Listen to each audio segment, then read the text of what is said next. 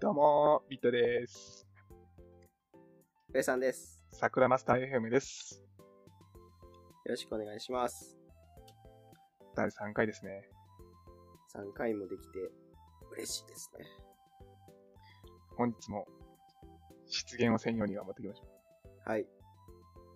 さあ、楽しすぎて、たかが外れんようにします。そうね。リストが4つあるんですけど、全部僕なんで、はい。一番これっていうやつ。今日はあれやね、ピット会ということで。そうっすね。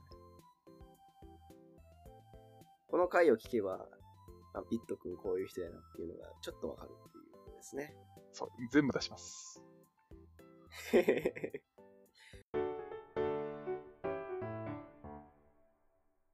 じゃあいきますよ。はーい。共同体に依存すると、共同体が終わった時、個人も終わるあー、というふうで。読書って大事じゃないですか。はい。じゃあ、読書を習慣化したいと思うわけですか人は。したいですね。そしたら、何人かでグループを作って、ちょっとこの、読書を習慣化するためにお互い助け合おうよ、みたいな会ができたりするんですよ。読書会みたいな感じや。そうそうそうそう。で、いろんな方法があるんですよ。グループで読書を習慣化する方法、どんなのあると思うそうね。なんか家で読んでくるっていうのは、億劫になっちゃうんで、うん。一緒にあつ何月、何曜日に集まってみんなで、まあ30分だけでも本読もうよみたいな感じの方が僕は読めるな。はいはいはいはいはい。集まって読むね。そう。ちょっとそれなしで。コロナ禍ということで。あれなしで。うん。あ、そういうこと一旦ね。じゃあそうやな。えあ、でもまあ一つそれでもいいかもしれんな。その対面で集まったりとか、ズームとかで読むっていう。ー、うん。うん。それって結構コスト高いんよ。場所行ったりせんとあかんし、ちゃんとじその時間、他の時間、みんなの時間を調整して合わせんとあかんっていうのでコスト高いんよね。だから、まあ一人二人とああ。減っていくわけです。はい。はいはいあとは、減っていくか。ああ、なるほど。本を要約する。それで、なんか、プレゼンまではいかんけど、まあ、紹介したりするみたいな、こうビブリオバトルするみたいな感じだけど、紹介するみたいなね、やつもすると。ただ、本一冊要約するってだいぶ重いね。はい。だから、1000人が出てくんねん。もういいよ。せえんと思う僕は。あとは、輪読って言ってさ、一つの本を何章かごとにそれぞれ説明するみたいな。はい。時に、どっかの章がかかけると、次の章が喋れんくなったりして、それもうまくいかなくなってくるんだよな。はい。あとは、ポイントシステム。なんかこの、読んだページ数をポイントシステムにして、なんか多かったらいいみたいな。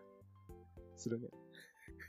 はいはい。でもはいはい多くても何の価値もないから、やらなくなんね。はい、 そうやな、途中で気づくんやな。そうそうそうこれ、なんかそういうグループっていう共同体に依存してし読書習慣を高めようと思ってるのね。そしたら、はい自分個人としては意欲があったとしても、その共同体の他の大多数がやる気を失ったりやめると、あ、もう自分もいいかなっていうふうになって、個人も終わってしまうね。っていう共同体に依存すると、共同体が終わると、個人も終わるっていう話で。これ僕の友達が所属しているグループで、はい怒っててはいはわいあ、うん共同体やなーって思いましたね。はいだから、そっか。読書とかそういうのをグループで習慣化しようっていうのは難しいよっていう話ね。そう、グル,、まあ、グループを使うことって基本的にメリットが多かったりするんやけど、はいデメリットもあるよっていうことやね。うん。ああ、確かに。あただ僕、それの話を聞いて、超クリティカルな解決方法を考えたいんよあ。クリティカリーですかはい。 それが、オポシステム。オポ。オポ。何ですかオポって。ねワンポモドーロ、ワンシステムなんよね。なんてポモドーロって知ってるなんか聞いたことありますね、なんか。ポモドーロタイマーって言って、25分勉強して5分休憩して、25分して勉強して5分休憩するみたいないう周期方法があるんだよな。はい、はい。そうすると適度に休憩が取れて集中力が維持維持するよみたいなのあるね。うん。あれの中の1ポモだけ、いや、はい、はい、はい。 1ポモだけよ読む、読むっていう。はい、はい、はい。で、次、これがオポね。ワンポモドーロ。はい。の、後ろの O は、ワン、何々何々。それは、うんなんか、学びとかやね。うんワンポモドーロ O は、ワン学び。でよくて、本を読んでて、うん25分読みますと。でも、それでも長いっていう人は、その中で、あ、これ誰かに伝えたいなっていう学びが1個でもあれば、もうそこでやめてもいい、ね。ああ、めちゃめちゃ手軽なんよね。ワンポンごとみなすってこそうそうそうそう。っていう方法をすると、その共同体に対して、えこういうことあったよっていうふうに紹介もできると。うんだったら、アウトプット前提でインプットするから、理解が加速するんよね。と。なるほどな。っていうので、オポシステムってのを考案したよね。はい、でもその子は、あすごいみたいな。はい。これはいいわーと思って、うん実践してできんかったらしい。ああ。欠点があったんや、そのポモシステムね。普通にみんな読書そんな好きじゃなかったらしい。前提が。 まだまだ先は長いということで。なんか勉強会とか結成したことあるないね。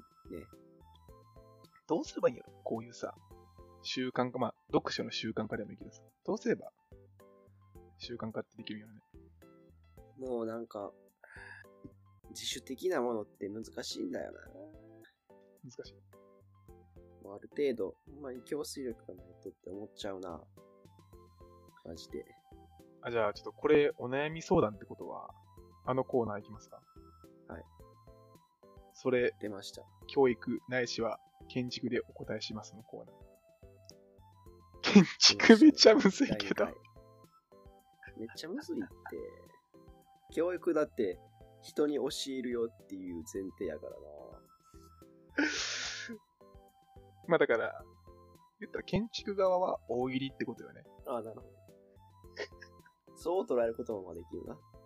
そうそうそうそうそう。まあ、真面目な回なんで、大喜利とか絶対ダメなんですけど、ああ、わかりました。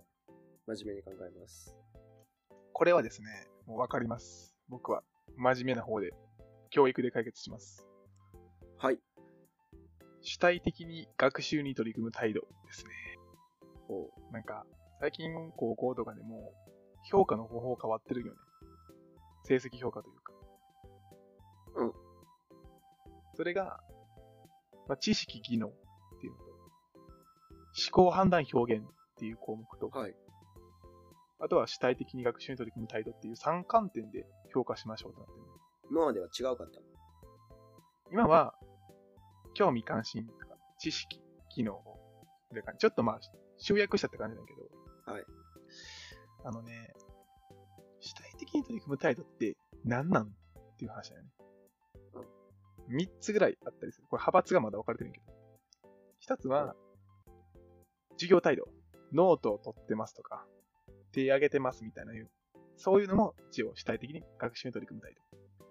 もう1個は、転移っていう、この学習で習ったことを他の場面で適用しようっていうのが転移だったりするんだよね。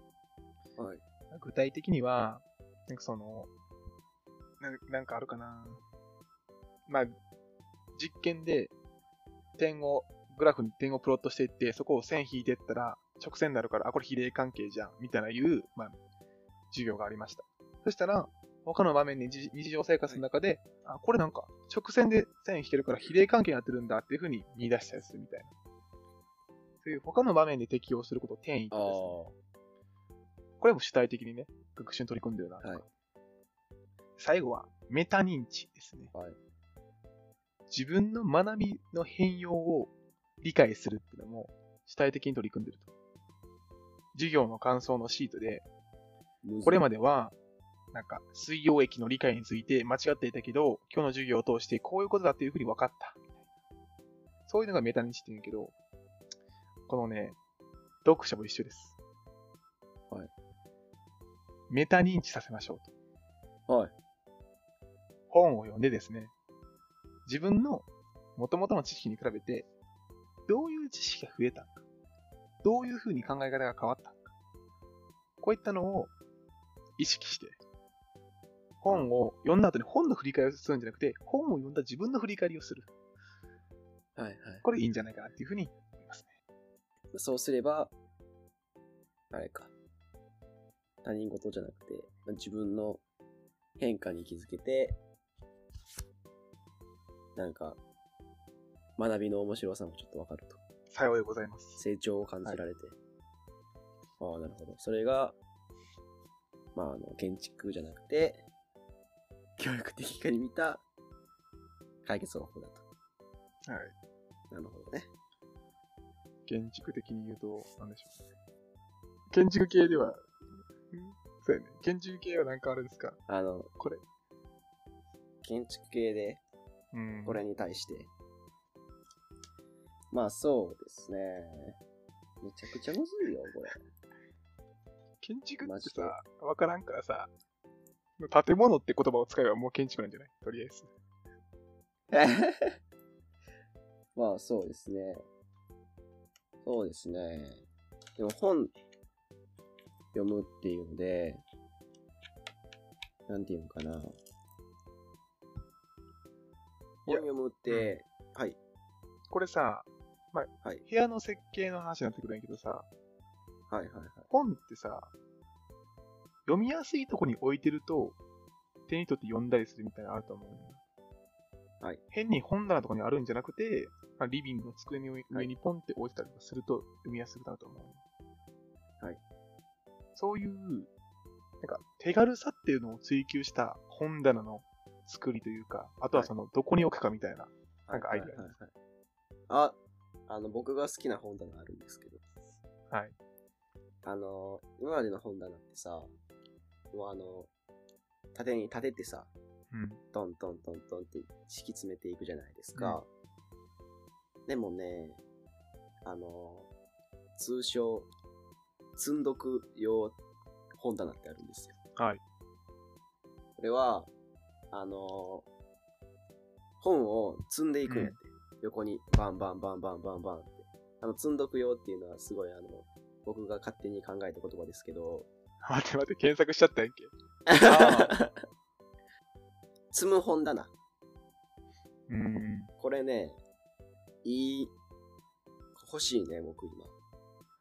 こうすればさ、なんか、普通に本棚でバーって並んでる時よりも、うん。ある程度乱雑になるんやってね。うん。だから、その、なんていうのな、あの、本並んでる時の綺麗さっていうのがなくなるから、うん。あの、本を手に取りやすくなりそう。やなと。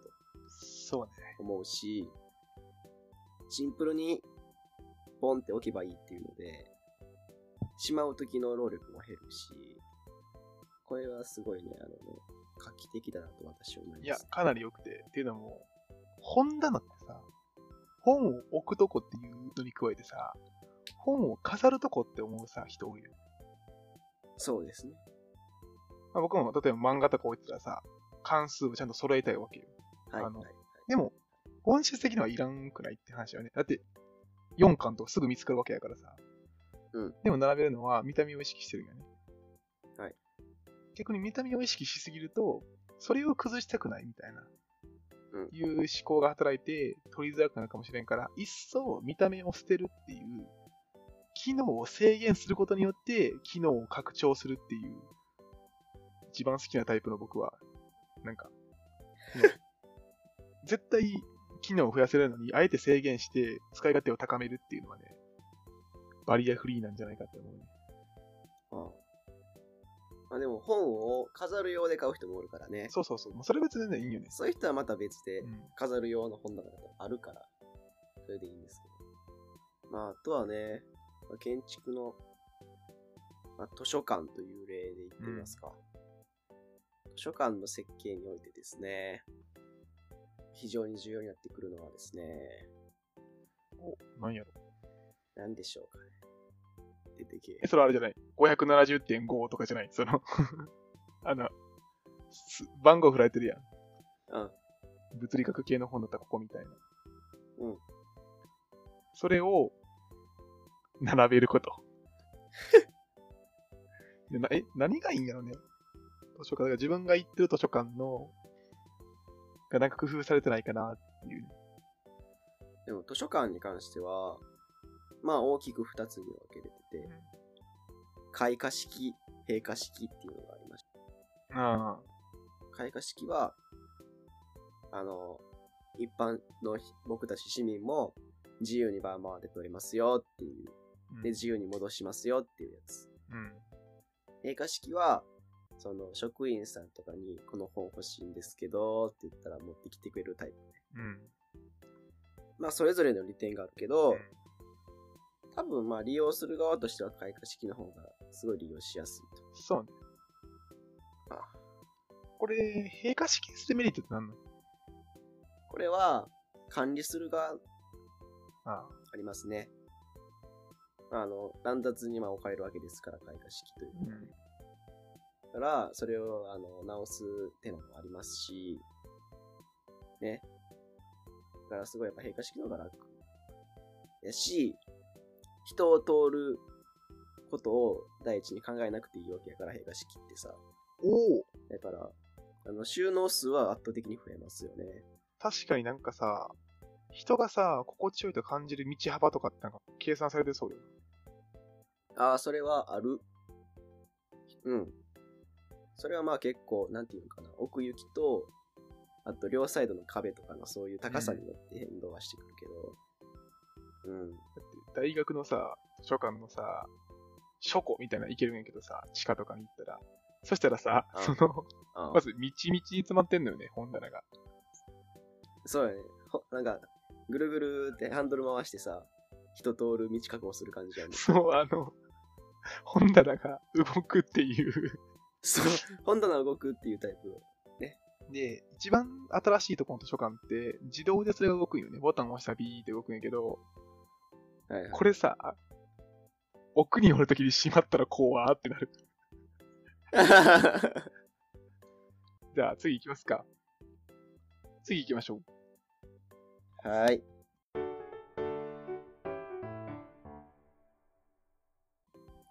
次は、ででん。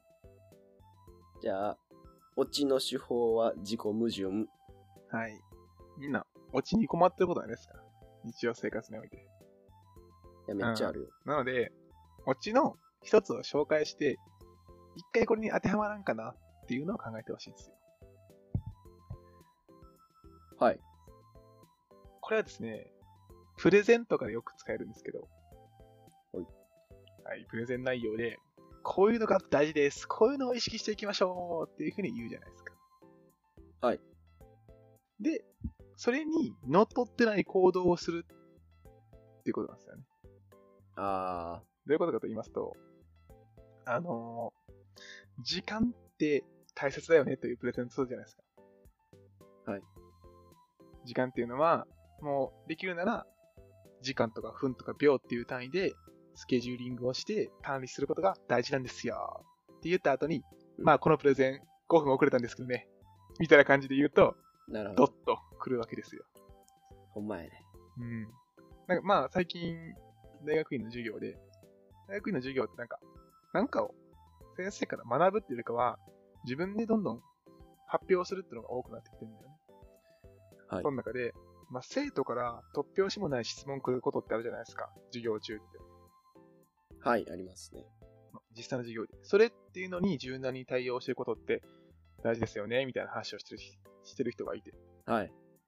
で、じゃあ質問タイムってなった時に、こうこうこれってどうなんですかっていう風に言って、答えれんかったと。うん。まあちょっと発表でも言ったんですけど、生徒からの突拍子もない質問に答えないとダメなんですねーって言ってて、おもろいな。これいいじゃんと思って。自己矛盾を最後にズバッと指摘、自分で指摘すると。はいはいはいいいオチですね。あ。これは使っていきたいね。使っていきたい。オチはやっぱ誰しもがやっぱ求めるものというか、やっぱ日常の生活で面白いことあっても、おオチがない時はやっぱほとんどやからな。 そうそうそう。落ち、落ち、つくとすごいよね。落ち着くよね。うん。 いや、まあ、こんな感じですね。こんな感じなん。まあ、これは短い、チップスみたいな話だったね。え落ちってさ、要求されるうん。されんよ。うん。まあ、僕もされんけど、思うねん。あんに。はい。この話、何かなみたい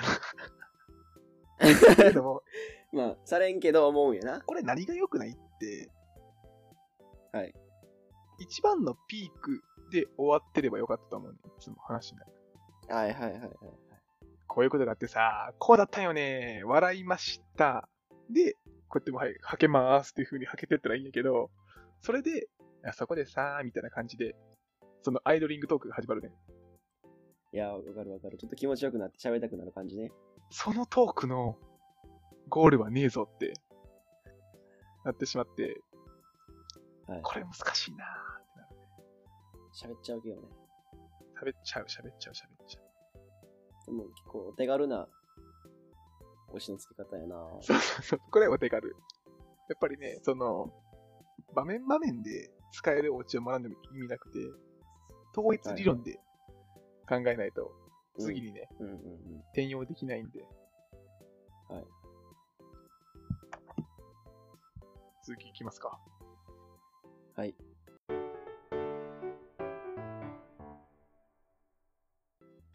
さあ、ラストですかね。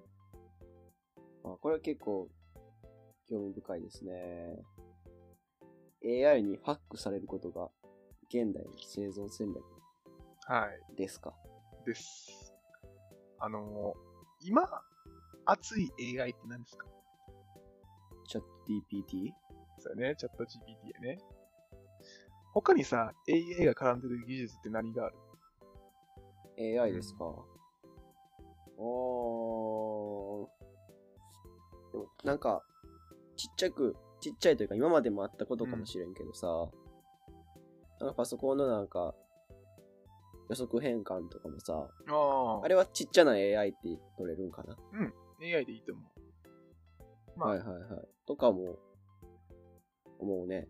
あとは、大学生これ私のディープルっていう翻訳サイト。まあ翻訳。ああ、大好きですよ。うんまあ、あれも AI がね、自動でいろんな情報を取得して、自然な英語とかに直すっていうのがねはい。どっかでね、聞いたんですけど、はい。今の時代はもう英語は必要ないと。なんでなら、その翻訳が優秀だからと。うんただ、代わりにどんな能力が必要かっていうと、ディープルが自然に翻訳しやすい日本語を書けることが大事だし。ああ、なるほど。変に主語を省略しないとか、なんか、ちゃんと句読点をつけるとかですね。うんそういう日本語を書ける人が今後生きていくんじゃないかっていうふうになると。はい。まあ、検索は一緒なんよね。検索したいことがありますよってなった時に、自分がはい検索したいワードを、情報を的確に検索するためにはどうすればいいか。はいはい。で、これで、検索ワードも一緒で、なんかはいその、ここら辺でおすすめの、なんか餃子があって、中華料理屋さん教えてっていうふうに検索で突っ込んでも、微妙なんしか多分返ってこないんだけど、近くの中華料理屋で調べると多分出てくるわけ。はい。っていうふうに、AI に寄せていくことが大事なんじゃないかって。おう思って、おう、おう、おう。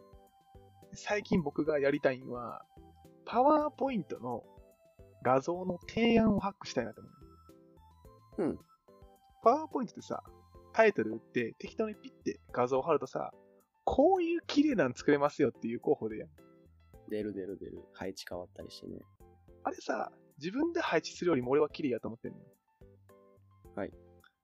でもさ、あのアルゴリズム分かってないからさ、あの子見づらいなってなるわけやん。うん。それをもう解き明かして、なんかレイアウト考えずに、はい、文字、画像、文字、画像、はい、変換ピッて押して、うん。全部のスライドを作るっていう風にすると、ああ、めちゃめちゃ早くで綺麗なパワポが作れるんじゃないかって思って。自分の求めている提案をパワーポイントにさせるってことか。そうそう。だから、これは AI をハックしてるんじゃなくて、AI にハックされてるんだよね。うんうんうん。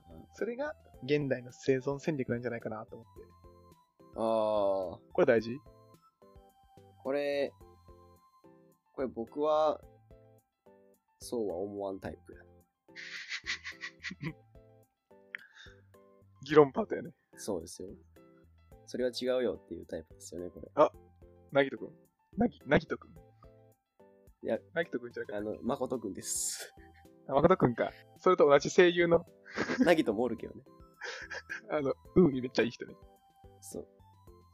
すすまんけど、僕、パワープの、あの提案、いいなと思ったことないんですよ。あ、そうなんや。自分でやった方がいいやって思っちゃったなえ、それさ、パワポのテンプレ持ったりする自分なりの。ぁ。うん。それない。ああ、そう僕か。もね、パワポのテンプレ作りたいんよね。まあでもなんか、僕はすごいそのなんかさ、パワポでなんか提案したら、丸の切り抜きとかさ、斜めとかやるやん。別にそのとこまでせんでいいかなって思うタイプで、はいはいはい。正直。なんか、僕はいつも、うん。そのパワポのさ、資料作るんやったら、その、うんスライドがあるやん。それを、なんかうん、縦に4等分とかさ、横に4等分とかして、それで一回軸作ってさ、あの、その軸からはみ出んように画像をポンポンポンって貼っていく。ちょっとどういうことおえ、今さ、縦に4と横に4でさ、合計16のマス目ができたわけやん。はい、ありますねえ。それの、1個に画像をピッて貼るってこといや、16に分けるやん。うん。置いたら、その16のうち、4つ、バンバンバンバン、4つ分を1個の画像に使うはいはいはい。とか、にしたらさ、ある程度、秩序が生まれるんやって。あ画あ、画像の並びにさ。そうなんや。だったら、まあ、綺麗にいくかなっていう気がします。はいはいはいはい。一回さ、パワーポ作る前にさ、紙とかに書き出してする。紙というかさ、アナログでさ、書いたりする。あー、まあ、するときもある。まあ一応なんかさ、二つあると思うね、用途が。パワーポイントの発表って。一つは、マジで情報を伝えるためのもの。論理的に相手が伝わる形で情報を伝えるためには、なんかタイトルのところで、ちゃんとそのページの要約であったりとかをバンって言ったりとか、そのページの一番下に、そのページで一番言いたいことを要約するみたいな感じで多分あると思うんだよね。それは得意やね。うんまだ。言ったら順序立てればいいだけやから。はいでもなんかプレゼンというかさ、ちょっと楽しませようというかさ、そういうタイプのパワポってあるやん。そっちをね、攻略したいんよね。ありますね。あーなんか、発表、プレゼンター的にはさ、パワーポイントを作る上でさ、なんか、これは意識するとかあんのそうね。でも、やっぱ結局、起承転結なんじゃないか気象転結なんや。な。じゃないかな。順序うん。なんか、そうね、こういうことを、まあ、疑問に思いましたよとかいうそういう背景があって、これを、なんか、それをやるための、別に、面白い か。面白いってなったら。興味深いなんかな。って感じだから。うん。そのために僕はこういうことを考えて、こういう手法で、その問題を解決していきますよ。具体的には、この建物にはこういうところに現れてますよ。これを通して、点はないかもかないかもしれんけど。でもあれ結局、その建築系のプレゼンってやっぱ中身の論理が大事やから、それをうまく伝えるって感じだよね。うん。そ大事なかった。エンタメで使うときってないパワーポえっと、授業とかのさ、う。エンタメねまあ、学校の授業、えっと、教える側の学校の授業で、はいまあもしパワーポ、うん、あるある。僕らも、パワーポを作るときにさ、その、淡々とさ、内容を言っても意味ないやん。うん論理的に並べてるけど、うんつまんないみたいなうん時があったときに、うんはい、どうみたいな。 その、はい、画像どん、動画どうみたいな。うん、そういうドラマチックなものを演出できるようなね、パワポがいいんかなって思ったんですよね。ああね。教える側に特化してるがゆえの悩みね。まあ、これもね、なんか先行研究をね、収集することが大事だと思うねんな。はいはいはい。だからほ自分が他の人の発表を見て、あ、これめっちゃいいやんみたいになったら、うん。その要素を抽出するみたいなね。で、僕最近好きなんが、とりあえず何かを極めたいなら、写経をしろ。写経写経ってご存知知らないですね。お経をうす写すと書いて写経なんよね。はいはいはいはいはいはい。仏教系の修行とかであるんかなひたすらお経を書くみたいないう修行があるのはい。僕、これやってまして。ん一時ブログとかをやりたい時期があったね。うん。その時に書いてみたんやけど、なんかうまく書けんなって思ったわけ。はい。その時に自分が好きなブログ書いてる人の文章を丸々書いたんよ。そのまんま写したよね。そしたら、あ、ここで問題提起して、ここで大文字使って、あ、ここでなんか結論を言い換えてるんだ、みたいなことが見えてくるわけよ。はいはいはいはいはい。あとは卒論をさ、書いてるときにさ、書いてって言われてもさ、書けんわけよ、僕は。うんうんうんうんうん。だから、先輩の卒論を見て、あこの段落はこれを言ってる。この段落はこれを言ってる。接続詞はこう繋いでるっていうのを、まあ一回写経したわけよ。写したわけよ。はい。そしたら構造が見えてくるんだよ。だって、なんか極めたいんだったら、その道の、まあ自分が尊敬している人のやつを、まんま写して、構造を読み取るっていうのが大事なんかなって、はいはいはいはいはいはい。やろうと思ってるね。バープでも。なるほどね。でも、その話は、すごい僕の今と結構タイムリーで。この前、なんかその、あの、まあ、なんか経営者の人とお話をする機会がありましてですね。その、よく出る、今の若者についてですよ。なんでい今の若者についての話をね、してくれたんや。や、はい。インタビュー、インタビュアーや。で、そう。で、あのー今の若者は、テンプレートが必須だと。いうのを言言ってて、あのーまあ、その経営者の方が、まあ、言うには、まあ、自分らの時は、その、SNS とかも使ったことがない。パソコンも会社に入ってから初めて触る。みたいな感じで、まあ、もテンプレートもない中で模索してきたと。で、なんとかなんとか使えるようになった。でも今の人は、もう当たり前にパソコンでワードも使えるし、パワーポイントも使えるし、SNS も日常的に使うと。でも使い方はわかるけど、活かし方がわからんと。言われて。で、だから、経営者は、その使い方をうまく引き出すテンプレートを作る力がないとダメだ。おお。そう。だから経営者は、古いあうのん情報じゃなくて、誰よりも常に新しい情報をインプットして、テンプレートを常に最新のものに乗り、あの、書き換えていかんとダメなんやって言ってて、すごーいって思った。なんか、なんか世の中を俯瞰的に見てるんやなっていうのはすごい思いました。ここで言うテンプレートってさ、何を表してんのなんか、普通にその、資料の書き方とかじゃないプレゼンのあ資料の作り方、そこからじゃないかな。なるほどね。まああるよね、うんそういうの。例えばさ、議事録書いてって言われてさ、会議のね、はいはい。ん何が議事録なんやろみたいな。そ の、え、あ、わかるわかる。まずは、ね、発言、誰が喋ったかもメモせんとあかんのとか、どこまでの情報量で書かんとあかんのみたいなのってさ、わからんよね。はいはいで昔はそれを模索して、ちょっと、いや、それ書きすぎやとか、いや、それ全然書けてないやんって多分言われて、多分成長してきたんやけど、今は、うんまず、この内容はここまで書きましょうとか、最終的に大体会議では最後に意思決定をするから、そこは書きましょうみたいな、なんかそういうことをやるんやろな。だって団体においてさ、その、2回目の同じ指導はいらんわけよ。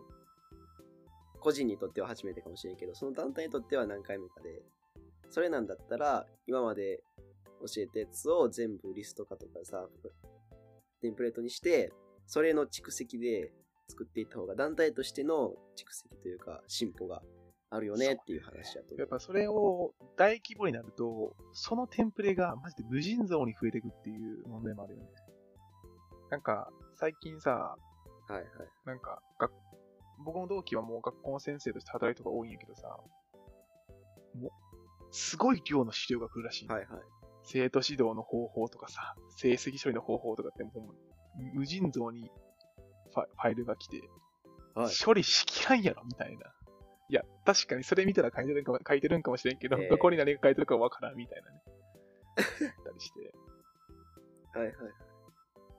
なんかすうんどうすればいいよね。その、無尽蔵に増えていくテンプレートがあって、でもテンプレはないと良くなくて、うまいなないかな。テンプレインデックスの担当を作ればいいんかな。ああね。ここにこれ書いてるよっていう、ここそにいつに聞きに行ったら。そうそうそうそう。捨てることも必要なのかな、やっぱり。うん、まあ、意図的に隠すってのもあるやけどね。でも、絶対あなたの部署は、この情報はいらんから、もうか、見せませんみたいな。匿名、なんか、とその分からんようにするってのはありかもしれない。ああ、ああ、ああ、ああ深い話になってきてたそう。なんか、一番深く話したね、これはね。ね。ね、AI にハックされることが現代の生存戦略から、何になって、なんだっけテン現プレ代人のテンプレートの。あー、テンプレートの話ね。僕はね、ほんまにテンプレ派の人間すぎて、ト。わかるわかる。もう、次に繋がる形でちゃんとメモをしたいみたいになるのよね。はいはいはい。こういう生き方してたら、余命宣告されたら、俺のアイデンティティ崩壊するなって思う。 え、俺最近想像したよね、そういうの。これもしはい、余命宣告されたら、俺これまでやってきたやつなんやろみた いな。将来的にはなんか、これをこういうこと、こうこういうことしたいなみたいな。だから今のうちにこれをしようかなみたいなことをさ、考えてるやつ全部無駄になるわけやん。そうですね。恐怖でちょっともだえたわ、その日。いやいやいや。時間もいい感じなんじゃないですか。はい。じゃあ、3回目は終わりました終了ですか。じゃあ、締めに行きましょう。はい。ご視聴ありがとうございました。桜マスター FM では、大学生2人が日常で感じた疑問や楽しいことを発言していく番組です。今回は、ピットくんにフォーカスを当てたピット会でした。次回はどうなるでしょうかまた、ご視聴くださいませ。ありがとうございました。ありがとうございました。